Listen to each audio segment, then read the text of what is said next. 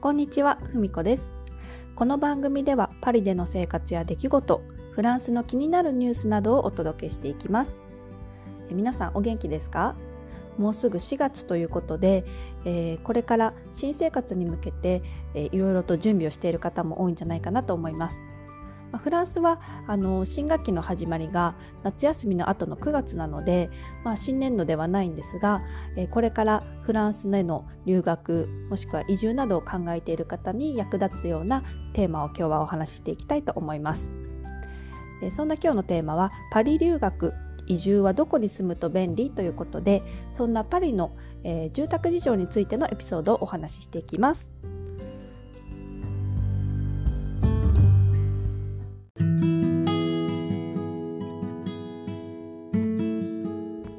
はい、今日のテーマはパリ留学移住はどこに住むと便利ということで実際にこれからパリに住んでみたいと思っている方の役に立つようなパリの中実際にどこに住むと便利なのかということについてお話していこうかと思います。でこのパリ留学移住についてはいろいろな参考になるようなトピックをシリーズでお話ししていきたいなと思っているので今回はまずそのパリの中のどこが便利かということに焦点を当ててお話ししていこうかと思っています。ではまず最初にパリの中の簡単な地区の説明からしていきたいなと思います。まあご存知のようにパリの中には1区から20区まで全部で20区の区があるんでに分かれてるんですね。でこれはよく言われるようなあのカタツムリのような渦巻き状に中心の1区から始まってえ時計回りに1区2区3区と進んでいって一番外側が、まあ、20区というふうになってるんですね。で各地区によってあの特徴があるのでざっとあまあ、ご存知の方も多いかと思うんですけども説明していきたいと思います。まず1区と2区パリの中心と言われる場所ですね。この辺は店舗だったりあと会社が多いので、まあ、すごく賑やかででも住む人はそんなに多くはない印象です。で家賃もすごく高いところが多いですね。で3区4区。これはよく言われるあのおしゃれなマレ地区。3区が北側ですね。北マレ。4区は、えーマレ地区。まああのパリ市庁舎などがある。パリの中心のセーヌ川などがに面している区になります。で5区6区7区こちらはパリの左岸と言われるもうザ・パリというあの美しいオスマン建築のアパルトマンが立ちなま立ち並ぶ、ま、地区になります。でボンマルシェですとか高級なデパートなどもある割と高級な地区になります。で8区9区こちらはまたこう右岸に戻ってくるんですけれどもあのパリの今度はボンマルシェとはまた違ったギャラリー・ラファエットとかあとはプランタンサンラザール駅などがあって北側のこの郊外に伸びていく地域とのあの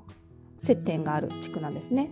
で割とこちらもあの8区などは大統領が住むエリゼ宮があったりなどしてあの高級な地区になります。で実際8区9区も1区2区とあの面しているのでこちらも割と商業的なあの建物が多い印象です。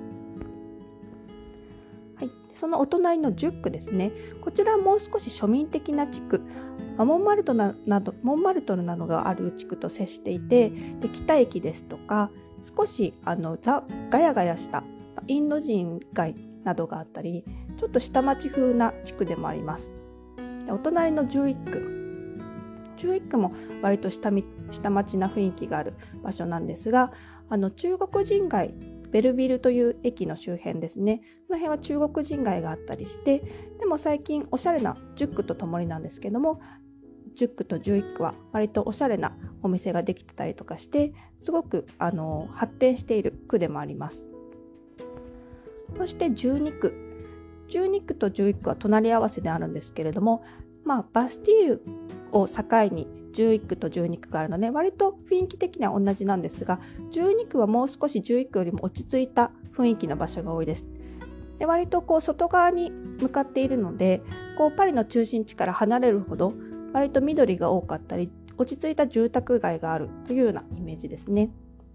で13区13区はあのちょっとパリのその歴史的な街並みというよりはあのモダンな建物が多い地区でで11区の中国人街と同様に13区にも中国人街があります。そして14区、15区、16区これはパリの南側、えー、と西側ですねあの外側にある区なんですけれどもこの辺は比較的落ち着いた、えー、住宅街が多いです。特に15区、16区は駐在の方のアパルトマンがすごく多くて日本人の方も住んでいる方が多いです。で日本人のための、え幼稚園だったりとかあとは美容院とかあと食品日本食のあの商品を扱っている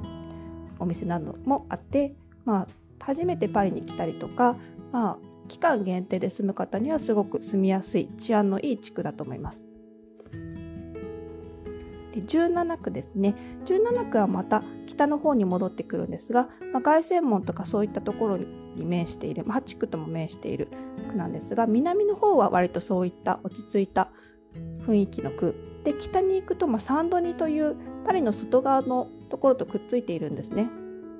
サンドニの方に行くメトロなども通っていてちょっとあの、まあ、下町というか、まあ、治安がそんなに良くないようなイメージがあります。ただその17区のちょっと中心にあるところはボボといって結構あのおしゃれな人が集まってきたり割と最近人気のある地区でもあります。お隣の18区パリの一番北側ですね有名なモンマルトルサクレクール寺院とかがある区です。この辺はすごく坂道が多くてでこの辺も下町のような雰囲気があります。で19区20区こちらまで行ってしまうとやはりもう少し何て言うんですかねあの家賃とかも安めであの雑多な雰囲気がする場所でもあります。ただガンベッタの辺りとかそちらの方はあの割と近年あの人気が出てきてアパルトマンを安く購入する若い人が増えてきているというような印象もあります。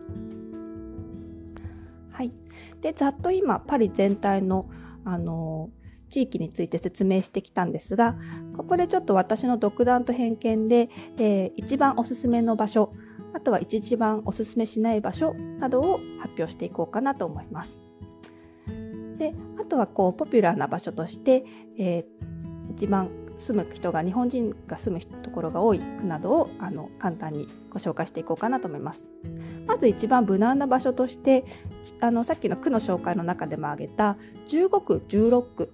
この辺はすごく治安が良くて、まあ、駐在の方のアパートももう大体この辺にあの集中しています。私ヘアメイクアップアーティストヘアメイクアップアーティストの仕事をしているのでこう大使館関係の方とかのあのやあとはそういったあの駐在の方のお家に行って着付け師さんと一緒に行って私はヘアセットをするヘアメイクをするっていうことも多くてこうお家を訪問することが多いですねお仕事の関係で。やっぱりすごく皆さんいい場所にあの会社からお部屋をこう用意されていてすごく広いお部屋ででも会社持ちなんですよねなのですごくあのお客様もこんなに広いだと思ってなくてでちょっと広すぎてあのちょっと持て余してますみたいな方とかもおっしゃってすごく面白いなと思います。ただちょっと私も結構15区16区あの友達の家とかに行ったりしてたんですけど若い頃はすごいやっぱり夜中まで遊んで、えー、終電がなくなってからちょっとタクシー拾おうかなとかその頃はまだウーバーとかそういうのもなかった時代で一歩外に出るともうシーンとしてもうやっぱり住宅街なので逆に静かすぎて怖いなという感じはありました。あと16区だとメトロがあんまりたくさん通ってないので結構長いこと乗らないとパリの中心地に出てこれないのでそこがちょっと不便かなあとお店とかもそんなにいっぱいワイワイにぎわってる雰囲気ではないのでその点がちょっとあの寂しいかなという感じはします。そして学生さんに割と人気なのがやっぱり安い地区が皆さん探されてると思うんですよね。安い地区と言ってしまうとやっぱり19区とか20区になってしまうと思うんですがやはり治安がそんなに良くないのでまあねすごい被害に遭ったりとかは、まあ、気をつけてればないとは思うんですけれどもやっぱりこう安心して済むという何かリスクを下げたいという意味ではあまりそうですねあの19区20区は避けておいた方が無難かなと思います。まあ、駅が近かったりとか大通りに面してたりとか安心安全な場所もたくさんあるのでそういったところをこう重要視して選べば、まあ、住むには問題ないのかなと思うんですけれども、まあ、ちょっとでも不安があるっていう方は、まあ、避けといた方が無難かなという気はします。と区ではないんですが17区ですね。17区は割とこの13番線メトロの13番線が通ってるんですが13番線はすごくこう混む線なんですね。特に朝の通勤時間帯と帰りのラッシュアワーの時はものすごく日本並みに混むのでで北側のそのあんまり治安が良くない地域とつながっているのでこちらも、まあ、私は何回かこう用事があって行ったことがあるんですが、まあ、避けといた方が無難かなという印象はあります。で金額にそんなにあのこだわりがなくてあの少し余裕があるところでも大丈夫という方はやはりパリの中心まあ商業地帯が多い、まあ、1区2区8区9区などはそんなに物件はないと思うんですけれどもこの左岸の方の5区6区7区特に5区は大学などが多くあって学生街でもあるのでこの辺とかはもうパリらしくて住んでても楽しいんじゃないかなと思います。最後に一番個人的に私がおすすめなのがバスティーユ付近ですね。以前私がパリに来てから最初の7年間住んだ場所なんですがバスティーユの次の駅8番線の次の駅ですねルドゥリューローランという駅があるんですここら辺はすごく今あの発展していてでどこに行くにもアクセスがすごくいいんですね。なのでここは個人的におすすめしたい場所でもあります。で私が住んでた時はあんまり日本人の方っていなかったんですけどここ最近すごく増えていてと同時にお店もすごくもともと隣の駅フェデルブ・シャリニーという8番線の駅があるんですがそこはビストロ通りと言われていて、まあ、有名なポール・ベールのビストロですとかあとはエボショワというあのレスフレンチのお店。今はこの日本人の方がやっている食堂やあとは何ですかねあの韓国料理のお店あとは天津のお店などもあって食にも困らないですしあとはマルシェド・アリーグルってアリーグルのマルシェ市場ですね。そこもすごくあの毎日やってるんですね。月曜日以外毎日やっているのでまあ私は住んでた時はほとんどマルシェは行かなかったんですけどもうあの毎日やってるのですごく野菜を買いに行くには便利ですし屋内マルシェもあるのでちょっとこ外のマルシェはそんなに品質が良くない、まあ、ちょっとスタンドを選べばって感じなんですが屋内のマルシェはすごく品質も良くていろんなローマージュのお店だったりお肉の店とかもあるので、まあ、パリらしい生活をするにはいいんじゃないかなと思います。で何がいいかっていうとあとメトロの路線ですねこれは本当に重要でさっきの私が一番おすすめしない13番線の特に北側に行く13番線沿いには住まない方がいいと個人的には思っています。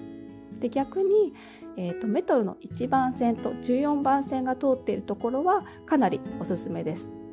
でなぜかというと1番線と14番線は自動運転なんですね。なので、まあ、何かとパリのメトロは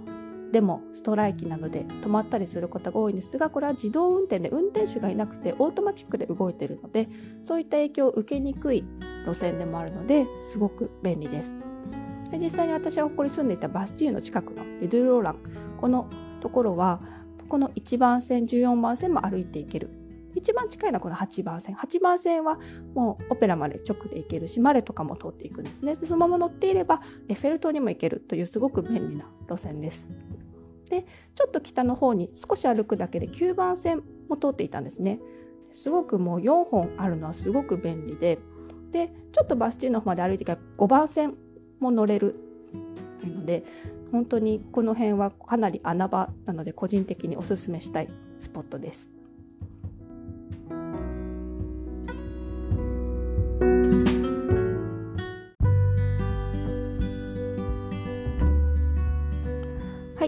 今日のテーマはパリ留学移住はどこに住むと便利というテーマでお届けしました。まあ、コロナの影響があってまだまだ実際の留学とか移住というのはもう少し先になると思うんですが、えー、どこに住もうかなとかどこに家を借りようかなと悩んでいる方の参考になれば嬉しいです。またこういった現地の便利情報というのはあのテーマを分けてシリーズ化してあのお伝えしていきたいなと思っていますのでもし何か質問などがあれば気軽にご連絡いただけると嬉しいです。最後にちょっとお知らせです。先日あの第6回目の配信での冒頭で、えフランスの田舎の方に行ってきたというふうにお話ししたと思うんですがその時の動画を YouTube にアップしましたあの各種 SNS もやっています。あの特にインスタグラムはフランスの写真やパリの日常などを綴っていて毎日更新しているのでよかったら覗いてみてもらえると嬉しいです。それでは7回目の配信を聞いてくださりありがとうございました。また次回お会いしましょう。今日も素敵な一日をお過ごしください。